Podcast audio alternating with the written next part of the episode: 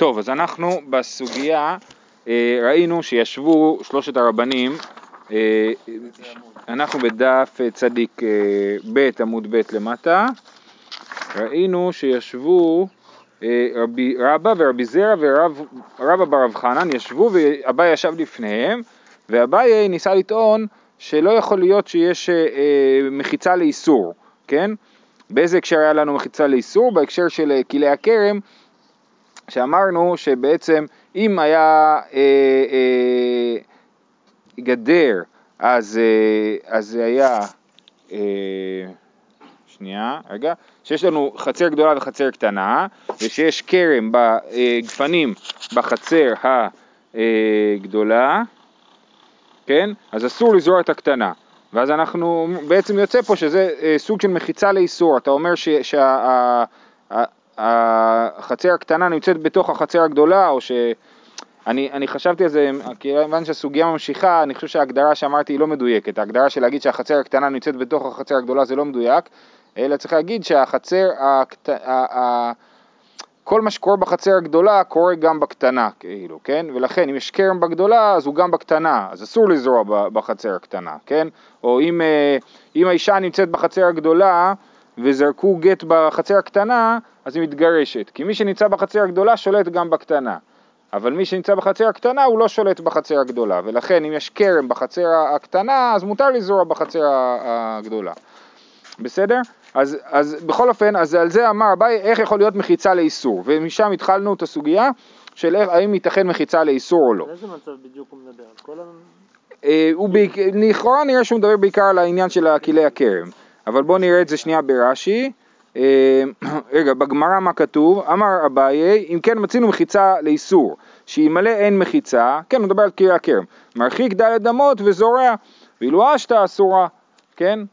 אה, זאת אומרת, אה, אם לא היה מחיצה, עכשיו זה לא מחיצה במובן של קיר, אלא במובן של אה, הגדרות של מחיצה, כן? של מערכת של מחיצה, שאתה אומר שה, שהחצר הקטנה נמצאת בתוך החצר הגדולה, או שהחצר הגדולה, מה שקורה בחצר הגדולה קורה בחצר הקטנה. אבל מה זה אומר אם לא? הסברת את זה אתמול, כאילו, מה הציור של... אם יש לנו חצר, אם יש לנו שתי, סתם שטח, אז צריך להרחיק ארבע אמות בין, אה, בין, ה, בין הכרם לבין... אה, מכרם צריך להרחיק ארבע אמות ואז מותר לזרוע, כן? אבל יש פה חצר גדולה וחצר קטנה, אז יש לנו אה, כרם בחצר הגדולה, גם אם המרחק מסוף הכרם עד לחצר הקטנה הוא יותר מ-400, אסור לזרוע בחצר הקטנה. כי המחיצות הן, איזה מחיצה יש פה? המחיצה ביניהן. הפתח. הפתח הזה, כן. אבל הוא אומר, יש פה מחיצה לאיסור בעצם, אז זה בעייתי. אז אה, אוקיי, אומרת הגמרא, אמר לי רבא, אתם רואים שורה שנייה מלמטה, אה, תוספות מגיעים שזה צריך להיות רבא ולא רבא כי אנחנו דיברנו על הסיפור שאביי יושב לפני רבא ורבי זרע אז הם באמצע השיחה, כן?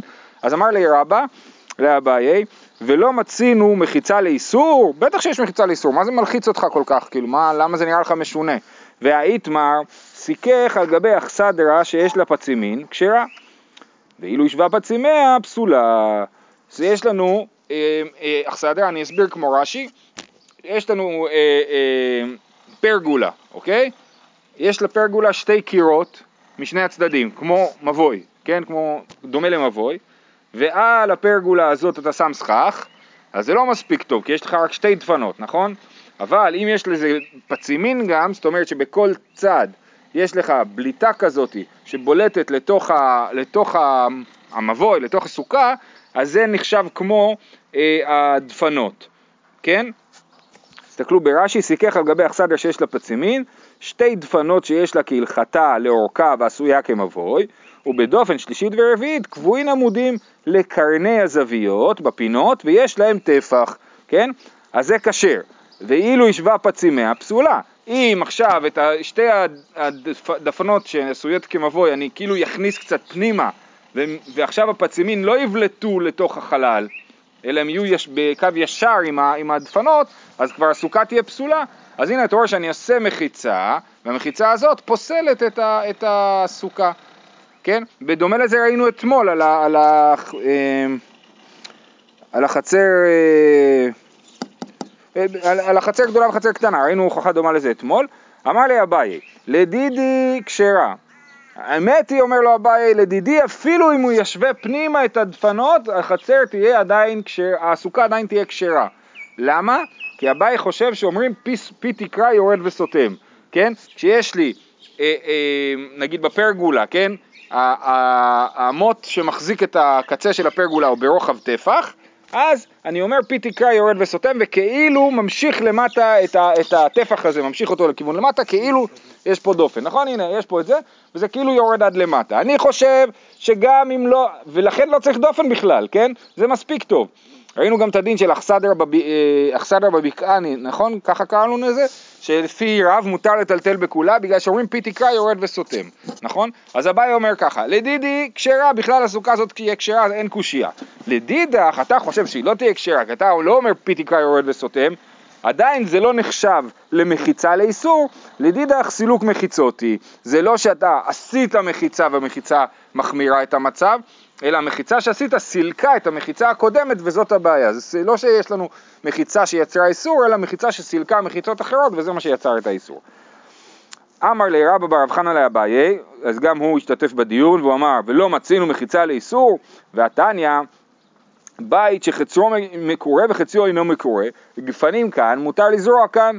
אם יש לי בית שיש לו חצי ממנו עם תקרה וחצי בלי, אני יכול לעשות, בואו שנייה נדבר על כלי הכרם, כן? בכלי הכרם אמרנו שצריך להרחיק ארבע אמות מסוף הכרם, אבל אם יש גדר בסוף הכרם, אז מותר, מותר מיד, כן? תכף גם נראה את זה. יש לנו כרם, גדר, אפשר לזרוע מהצד השני, גם אם המרחק הוא מרחק של לא יודע מה, 50 סנטימטר, כן? זאת אומרת הרוחב של הקיר. אז אה, אה, זה מותר. אז אם יש לי בית שחצי ממנו מחוס, מקורה וחצי לא, אני יכול לזרוע, לשתול גפנים בחצי המקורה ולזרוע זרים בחצי הלא מקורה כאילו יש שם דופן. כי אני אומר פי תקרא יורד וסותם, כן? אז בית שחציו מקורה וחציו אינו מקורה, גפנים, כאן מותר לזרוע כאן. ואילו השווה את קירויו אסור. עכשיו בא בן אדם חכם ואמר חבל רק חצי מהבית עם כיסוי בוא נכסה את הכל ובנה את התקרה עד הסוף. עכשיו יש פה בעיה של כלי הכרם כי הקיר שמקודם היה ויצר פי תקרה יורד וסוטה ויצר מחיצה בין, ה, בין, ה, בין הכרם לבין הזרעים כבר לא נמצא פה, אז יש פה מחיצה לאיסור. אז גם עונה לו באותו אופן, אמר לי יתם סילוק מחיצות, הוא גם זה נחשב לסילוק מחיצות ולא ליצירת מחיצה לאיסור. אבל גם זה תקרה, למה תקרה? הקצה של התקרה יורד, נכון. לא כל התקרה יורד. נכון, ולכן אם מישהו יבנה את התקרה הלאה, אז כבר לא יהיה פה קצה של תקרה. כן. אוקיי, אז מה השאלה? אז אין מחיצה. אז ברגע שהוא יבנה את התקרה הלאה, זה סילוק של המחיצה, ואז יהיה בעיה של כלי הכרם שם, למטה, בתוך הבית. אמ, שלח לירבה לאביי ביד רב שמעיה בר זעירא, כן, אז השאלה התפרסמה וכבר אה, אנשים התחילו לשלוח לה אה, אה, זה. זה היה כמו חידה כזאת, האם מצינו מחיצה לאיסור, כן? ואז שלחו לו כל מיני תשובות. ולא מצינו מחיצה לאיסור, והתניא, יש במחיצות הכרם להקל ולהחמיר. כיצד? כן, אם יש מחיצות ליד כרם, זה יכול להקל את המצב וזה יכול להחמיר את המצב. כיצד? כרם הנטוע עד עיקר מחיצה זורע. מעיקר מחיצה, סליחה, כרם הנטוע עד עיקר מחיצה זורע מעיקר מחיצה ואילך. ממה שאמרתי מקודם, אם יש כרם ולידו קיר, אפשר לזרוע מהצד השני בלי מרחק. שאילו אין שהמחיצה מרחיק דלת אמות וזורע, וזהו מחיצות הכרם להקל, אז כאן המחיצה יוצרת כולה, שאני יכול לזרוע מיד מהצד השני של הכרם ולא צריך להרחיק בכלל דלת אמות. ולהחמיר כיצד, איך, באיזה מצב המחיצה של הכרם מחמירה את המצב? היה משוך מן הכותל י"א אמה, לא יביא זרע לשם, שאלמלא אין מחיצה, מרחיק דלת אמות וזורע, וזוהי מחיצות הכרם להחמיר. פה יש דין אה, שתכף נראה שבמשנה קוראים לזה מחול הכרם, כן? ויש לנו דין שמקצה הכרם, אם אין שטח של 12 אמה מקצה הכרם עד הקיר, אסור לזרוע בכל השטח הזה. זאת אומרת צריך 6 מטר בין סוף הכרם למחיצה, ואז מותר לזרוע. אם אין 6 מטר, אסור לזרוע בכל השטח. בגלל הקיר? בגלל, כן, הקיר מחמיר את המצב, וזה מחיצת הכרם להחמיר, כן? תכף נסביר למה זה בדיוק, למה 12 רמה. אמ, אוקיי, אז זה אמרנו שרבא שלח ביד רב שמעיה בר זעירא. אז אביי ענה לו, אז שנייה, אז מה אנחנו רוצים? רואים פה? רואים פה מחיצה לאיסור, מחיצה להחמיר. אמר ולתמך אות בן מתניתין, הוא אומר לו אני לא מבין את רבא, למה רבא שלח לי קושייה מברייתא? זה משנה מפורשת שהמחיצה להחמיר. אז היה צריך לשאול אותי מהמשנה. דתנן, קרחת הכרם, בית שמאי אומרים 24 אמות ובית הלל אומרים 16 אמה. מכל הכרם, בית שמאי אומרים 16 אמה ובית הלל אומרים 12 אמה. אז יש לנו קרחת הכרם ומחול הכרם, ובשניהם יש לנו מחלוקת בית שמאי ובית הלל, בית שמאי בקרחת הכרם אומרים 24 אמות, בית הלל 16 אמות, במחול הכרם בית שמאי אומרים 16 אמות, ובית הלל אומרים 12 אמות. ואיזוהי קרחת הכרם? זאת המשנה, אה, בפר, כן, זו המשנה הראשונה על, על ענייני אה, כלי הכרם, במסכת כליים בפרק ד', שם מתחיל כלי הכרם, זו המשנה הראשונה. ואיזוהי קרחת הכרם? כרם שחרב אמצעיתו. יש לי כרם שחרב אמצעיתו, כל הגפנים באמצע התייבשו וההשקיה התקלקלה, לא הגיעה לגפנים באמצע ומתו הגפנים באמצע. אז עקרתי את הגפנים באמצע, עכשיו יש לי כאילו שתי כרמים משני הצדדים, כרם שחרב באמצעיתו. אז מתי מותר להביא, לזרוע בשטח שבאמצע? לפי בית שמאי רק אם יש 24 אמות ביניהם, ולפי בית הלל אם יש 16 אמות ביניהם, אבל אם יש אה, אה, פחות מ-16 אמה, אסור לזרוע באמצע. אה, ואיזו היא? מחול הכרם, שנייה, כן, איזו היא מחול הכרם? בין הכרם לגדר, שאם אין שם 12 אמה, לא יביא זרע לשם. היו שם 12 אמה, נותנים לו כדי עבודתו וזורע. כן, אם אין 12 אמה, כמו שאמרנו מקודם, אסור לזרוע, ואם יש 12 אמה, אז צריך להרחיק 4 אמות מהכרם כמובן, ואז אפשר לזרוע בין הקיר לבין הכרם. בסדר? אז זה קרחת הכרם ומחול הכרם. אה, אוקיי, אז מה הוא אומר אביי? אומר אביי לרבה בעצם, מה אתה שואל אותי מברייתא? תשאל אותי ממשנה. ובעצם אני חושב שמה שהוא מנסה להגיד זה מה אתה חושב שאני לא מכיר את המשנה הזאת? ברור שאני מכיר את המשנה הזאת. ובכל זאת שאלתי את השאלה שלי, כי, כי המשנה לא קשה לי. למה? בגלל שאומר ככה, אלא אטם לאו היינו תמה, דכל דלת אמות לגבי כרם, עבודת הכרם. לגבי הגדר, כיוון דלא מסדרן, אף קורי מפקר לו. דביני ביני, איכא דלת חשיבן ואילו לא חשיבן. אומרת, הוא אומר לו ככה, למה 12 אמה? למה בין הכרם לגדר, אם אין 12 אמה אסור לזרוע? הדלת אמות שליד הכרם זה עבודת הכרם, אסור לזרוע אותם. הדלת אמות שליד הגדר, הקיר, בדרך כלל לא זורעים אותם, כי זה מזיק לקיר. למה זה מזיק לקיר? זה מערער אותו, אתה חורש שם, והאדמה נהיית דחוכה והקיר מחזיק פחות טוב. ולכן אתה מרחיק 400 מהקיר, אתה מרחיק 400, כן?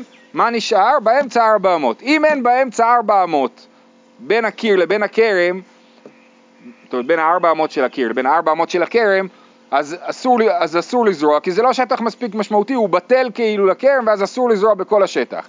אם אה, יש שם 400 זה שטח מספיק חשוב ואז מותר לזרוע, רק צריך להרחיק 400 מהכרם ומותר לזרוע את כל השאר, אוקיי? זה, אז זה, ולכן, עכשיו, מה שלא ברור פה בסוגיה זה איך, איך זה מציל את אביי, זאת אומרת, אז לפי אביי, בגלל שזה הנימוק, אז אין פה מחיצה לאיסור, כן? וזה לא ברור בדיוק למה הוא חושב שאין מחיצה לאיסור במצב הזה, אבל הוא אומר, אני מכיר את הדבר הזה, יש לי הסבר, ב, ל, הסבר אליו, וזה מבחינתי לא נראה לי שזה נחשב למחיצה לאיסור. ברגע שיש מספיק מרחק, אז אין מחיצה. נכון, אבל אם אין מספיק מרחק אז המחיצה היא בעייתית, אז זה כן מחיצה לאיסור. אז הוא אומר לא, זה לא מחיצה לאיסור. למה זה לא מחיצה לאיסור? בגלל שהנימוק פה הוא כזה שצריך 400 למחיצה, 400 לכרם ו- ושטח של 400 באמצע. בסדר, אבל עדיין המחיצה היא כאילו מחמירה, אז לכן לא ברור לי איך זה עונה. המחיצה שמחמירה אלא זה כאילו דברים טכניים שיוצרים את ההלכות פה כן. ספציפיות. אוקיי, יכול להיות, משהו פה לא ברור, כאילו אין, אה, הסוגיה לא נסגרת עד הסוף בעיניי. אה, עכשיו רק נסביר לגבי מחול, אה, קרחת הכרם, קרחת הכרם אז אמרנו שזה יותר חמור ממחול הכרם, לפי בית הלל קרחת, מחול הכרם זה 12 אמה בין הכרם לגדר וקרחת הכרם צריך 16 אמה, למה? כי שם אתה כאילו סופר 4 אמות מכל צד של עבודת הכרם ואז צריך שיהיה עוד, עוד 4 אמות לכל צד, שיהיה מספיק חשוב, כן? זאת אומרת, לא צריך 400 בין שתי, המק... בין שתי הכרמים, אלא צריך 4 ו-400 בין שתי הכרמים. ולכן צריך סך הכל 16 אמה. כרם, מהכרם צריך 4 אמות לעבודת הכרם, עוד 4 אמות שיהיה שטח חשוב, עוד 4 אמות שיהיה שטח חשוב לצד השני, ועוד 4 אמות עבודת הכרם. סך הכל יוצא 16 אמה לשיטת בית הלל. למה צריך שתיים חשובים? כי, כי כאילו אתה צריך כאילו להסתכל לכל צד בנפרד. אה, אה, באמת, ב, אה, זה נכון, כאילו, כלי הכרם זה חמור, זאת אומרת חמור, אנחנו זה גם חמור מבחינת אה, האיסור של זה, אסור, אסור באכילה, אסור בהנאה, אין לנו הרבה דברים שאסורים בהנאה, כן? אה, נגיד, אה, לא יודע מה, אה, בס, אה, מה? חמץ אסור בהנאה, נכון, חלב ודם, כל מיני איסורי אכילה, אה, אה, לא אסורים בהנאה, כן? כלי הכרם אסור בהנאה, אה, ו... אה, נגיד, את כלי הכרם אסור גם שלא כדרך הנאתו. זאת אומרת, רוב האיסורים, אם אתה אוכל אותם בדרך שהם אה, אה, לא אמורים לאכל, אז אתה לא חייב אה, מלקות או זה, כן? אז לכן נגיד אולי תרופות או דברים שמגעילים, נגיד, יש דין של נותן טעם לפגם, נכון? שאנחנו אומרים נותן טעם לפגם הוא לא בעייתי. בכלי הכרם יש שיטות שאומרות שאין את הדין הזה של נותן טעם לפגם, שזה אסור אפילו שלא כדרך הנאתו. אה, כתוב בתורה פן תקדש המלאה, ומזה לא דורשים את זה פן תוקד אש, זאת אומרת שאם אם תקדש המלאה צריך לשרוף אותה, ומזה אנחנו מבינים שצריך להחמיר בזה, שצריך לשרוף, שהדבר היחיד שאפשר לעשות עם כלי הכרם זה לשרוף אותם. למה זה כל כך חמור? זה צריך אה, טעמי המצוות, אני יודע מה. טוב, פה שהחומרה אינה באה משום שהמחיצה אוסרת, כן, אלא משום שהיא מכבידה ממש על העיבוד החקלאי, אבל אין איסור בה משום המחיצה. וזה לא מצד דין המחיצה, שזה כן. שינה פה את כן. ההסבר של המקום, אלא... הבנתי, נכון, המחיצה לא יצרה פה שטח חדש או משהו כזה, אלא פשוט זה בעיה, בעיה טכנית, אוקיי. אמר רב יהודה, אה, כן, אמר רב יהודה, ג' כרפפות, זה בצד זה, אוקיי, אז זה חוזר לסיפור של חצר גדולה וחצר קטנה, כן? ג' כרפפות זה בצד זה, ושניים החיצוניים מגופפים והאמצעי אינו מגופף. יש לכם ציורים פה ברש"י או בשטיינזלץ, כן? יש לנו שלוש כרפפות. אה, כמו רכבת בשורה, נכון? הכרפף האמצעי הוא צר יותר מהשניים הצדדיים, ואז יוצא שאם אתה מסתכל מתוך הכרפף האמצעי, אתה רואה כאילו אה, אה, הכל פרוץ, נכון? ואם אתה מסתכל מהכרפפים החיצוניים פנימה, אתה רואה בעצם מחיצות, אתה רואה את הגיפופים, נכון? אז שלוש כרפפות זה בצד זה, שניים החיצוניים מגופפים, והאמצעי אינו מגופף, ויחיד בזה, ויחיד בזה, ויחיד בזה, נעשה כשיירה, ונוטלים להם כל צורכן.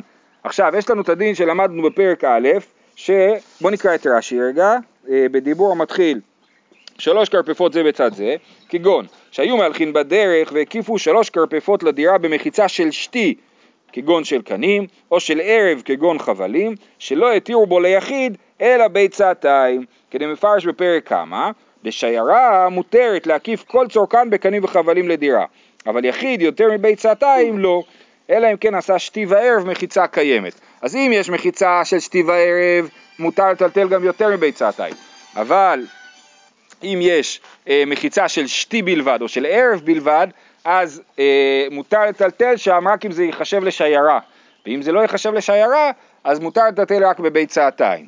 זה הדין שלמדנו בפרק א'. אז עכשיו, מתי הכרפפות האלה ביחד מצטרפים, הם נחשבים לשלושה אנשים ביחד, הם- יש להם דין של שיירה? מתי? במקרה הזה, של אה, המקרה הראשון, שלוש כרפפות זה בצד זה, ושניים החיצונים מגופפים והאמצעי אינו מגופף ויחיד בזה ויחיד בזה, נעשה כשיירה ונותנים להם כל צורכן. אמצע, ודאי. אמצעי מגופף ושניים החיצונים אינן מגופפים, ויחיד בזה ויחיד בזה ויחיד בזה, אין נותנים להם אלא בית שש. אם המקרה הפוך, שהחצר הרחבה היא באמצע והחצרות הצרות היא בצדדים, אז הם לא מתחברים ביחד. למה זה? אז זה אה, אה, בעצם מה שאמרנו, שהחצר הגדולה שולטת על, ה, על החצר הקטנה, ולכן תיקנתי את הניסוח שלי מאתמול. אתמול אמרתי שמה שבקטנה נמצא בתוך הגדולה, אז פה זה לא עובד. צריך להגיד שהחצר הגדולה שולטת בקטנה, ולכן שתי החצרות הגדולות ששולטות בכרפף האמצעי, הן נחשבות למחוברות. אבל החצר הגדולה היא לא, אה, מצטרף, לא מצרפת את שלושתם, החצר הגדולה באמצע, אה, שנייה, תסתכלו ברש"י ויחיד בזה ויחיד בזה ויחיד בזה נעשו שיירה ונותנים להם כל צורכן, דאמרינן דיורי גדולים בקטן, כן, כאילו מה שקורה בגדולה קורה גם בקטנה, אז האלה שנמצאים בחצר הגדולה הם גם נמצאים בקטנה, אז שלושתם בעצם נמצאים בחצר האמצעית, אבל במקרה השני, שהחצר גדולה באמצע, אז אני אומר, ההוא שבאמצע כאילו נמצא עם מי שבצדדים, אבל אני, אין לי מצב שאני רואה את שלושתם ביחד בקבוצה אחת. אני אסביר שוב, אוקיי? יש לנו שתי חצרות גדולות בצדדים ואחת באמצע, אז מה אנחנו אומרים? אנחנו אומרים, מה שקורה בגדולה קורה גם בקטנה, כן? כמו הכרם בגדולה, אז יש גם כרם בקטנה, נכון? אז אם יש שתי אנשים בגדול, בגדולים, אז הם נמצאים גם בקטן, אז כאילו בחצר הקטנה יש שלושה אנשים. אבל כשיש חצר גדולה באמצע ושתיים בקטנות, אז כאילו הבן אדם שבאמצע כאילו מתחלק לשני הצדדים, אבל אני לא רואה כאילו שתי הקטנים נמצאים בתוך הגדול, ולכן אין לנו פה שלושה אנשים יחד, ולכן זה לא נחשב לשיירה ונותנים להם ביצעתיים ולא יותר מזה. אה, הם נותנים להם אלה בית שש, בית שש, זאת אומרת שש שאים, שעתיים לכל אחד ואחד. היא בעיה לו. אחד בזה ואחד בזה ושניים באמצעי, מהו? על אותו מקרה של שהכרפף האמצעי הוא הגדול יותר, שאמרנו, ש... שאמרנו שזה לא נחשב לשיירה, מה קורה אם יש שתיים באמצע? אתה יכול להגיד שהשתיים האלה מתחברים ימינה והשתיים האלה מתחברים שמאלה, אז יש שלוש בעצם בכל זווית שאתה מסתכל, נכון? אי לאחה נפקא תלת אהבו, ואי לאחה נפקא תלת אהבו. או דילמה, חד לאחה נפיק ואחד לאחה נפיק. או שתגיד בוא אני אחלק את השתיים באמצע, אחד ילך ימינה, אחד ילך שמאלה, אין שיירה. ואם תמצאי לומר חד לאח הנפיק וחד לאח הנפיק, אם נגיד שמחמירים... זה המקרה הראשון שמתירים או ש... זה המקרה, המק, המקרה החמור יותר, שהכרפף האמצעי הוא הגדול, אז על זה אנחנו שואלים מה קורה יש באמצע שתיים, כן? ואם אנחנו נחמיר בזה, מה קורה? שניים בזה ושניים בזה ואחד באמצעי מהו? יש בכל צעד, בכל כרפף קטן בצד יש שני אנשים, ובכרפף האמצעי יש אחד. אז שם אנחנו לכאורה יכולים להגיד שזה מצטרף, כן? אי לאח הנפיק תלת אהבו. מהו? אחא ודאי אי לאח הנפיק תלת אהבו, ואי לאח הנפיק תלת אהבו. אז בכל צד שתסתכל על זה הם, יש, הם שלוש. או דילמה, אימר לאח הנפיק ואימר לאח הנפיק. או שתגיד הפוך, כל כרפף צדדי מסתכל על הבן אדם באמצע ואומר בטח הוא לא יבוא אליי, בטח הוא יבוא לשני.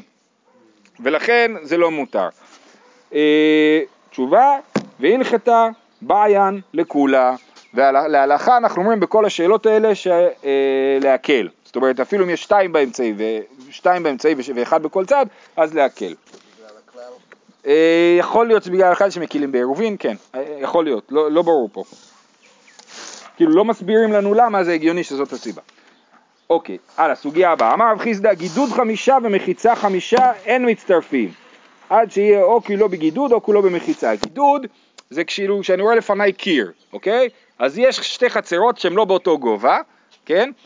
ואז מה יש ביניהם? יש ביניהם גידוד, כן? זה הקיר כאילו ש, ש, שמגביה את החצר העליונה מהחצר הקטנה. אז אם יש גידוד של עשרה טפחים, אז ברור שהם שתי חצרות נפרדות, נכון?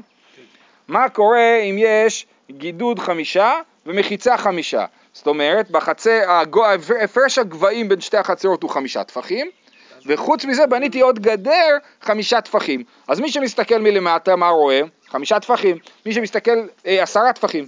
ומי שמסתכל מלמעלה, הוא רואה חמישה טפחים. כמו בור וחולייתו. אה, אתה צודק, אה, תוספות מכניסים את זה. אה, כן, אז עכשיו השאלה היא מה הדין, יפה, אז בואו נראה. אז הוא אומר, גידוד חמישה, מחיצה חמישה, אין מצטרפים, עד שיהיה או כאילו הגידוד או כאילו המחיצה. מי טבעי, שתי חצרות זו למעלה מזו, ועליונה גבוהה מן התחתונה, שנייה רגע, אנחנו מדברים פה על חצרות, אבל אפשר גם לדבר על רשויות, זאת אומרת, על, האם, האם יש פה חצר, אה, רשות היחיד כאילו, כן? אין חצרות מסביב, יש תל בגובה חמישה טפחים, ובניתי עליו עוד גדר של חמישה טפחים. האם עכשיו הדבר הזה נחשב לרשות היחיד או לא, כן? מי טבעי, שתי חצרות זו לא מעל מזו, ועליונה גבוהה מן התחתונה עשרה טפחים. או שיש בה גידוד חמישה ומחיצה חמישה, מערבין שניים ואין מערבין אחד, אז זה מחיצה, אז מחיצה טובה, קשה על הרב חיסדא. פחות מכאן, מערבין אחד ואין מערבין שניים, אם יש פחות מעשרה טפחים, אז זה לא נחשב למחיצה טובה. אמר רבא, מודה רב חיסדא בתחתונה, כמו שאמרת, כן? בתחתונה ברור שהיא נפרדת מהעליונה. יש לה עשרה. כן, הואיל ורואה פני עשרה, כשהיא מסתכלת היא רואה עשרה טפחים.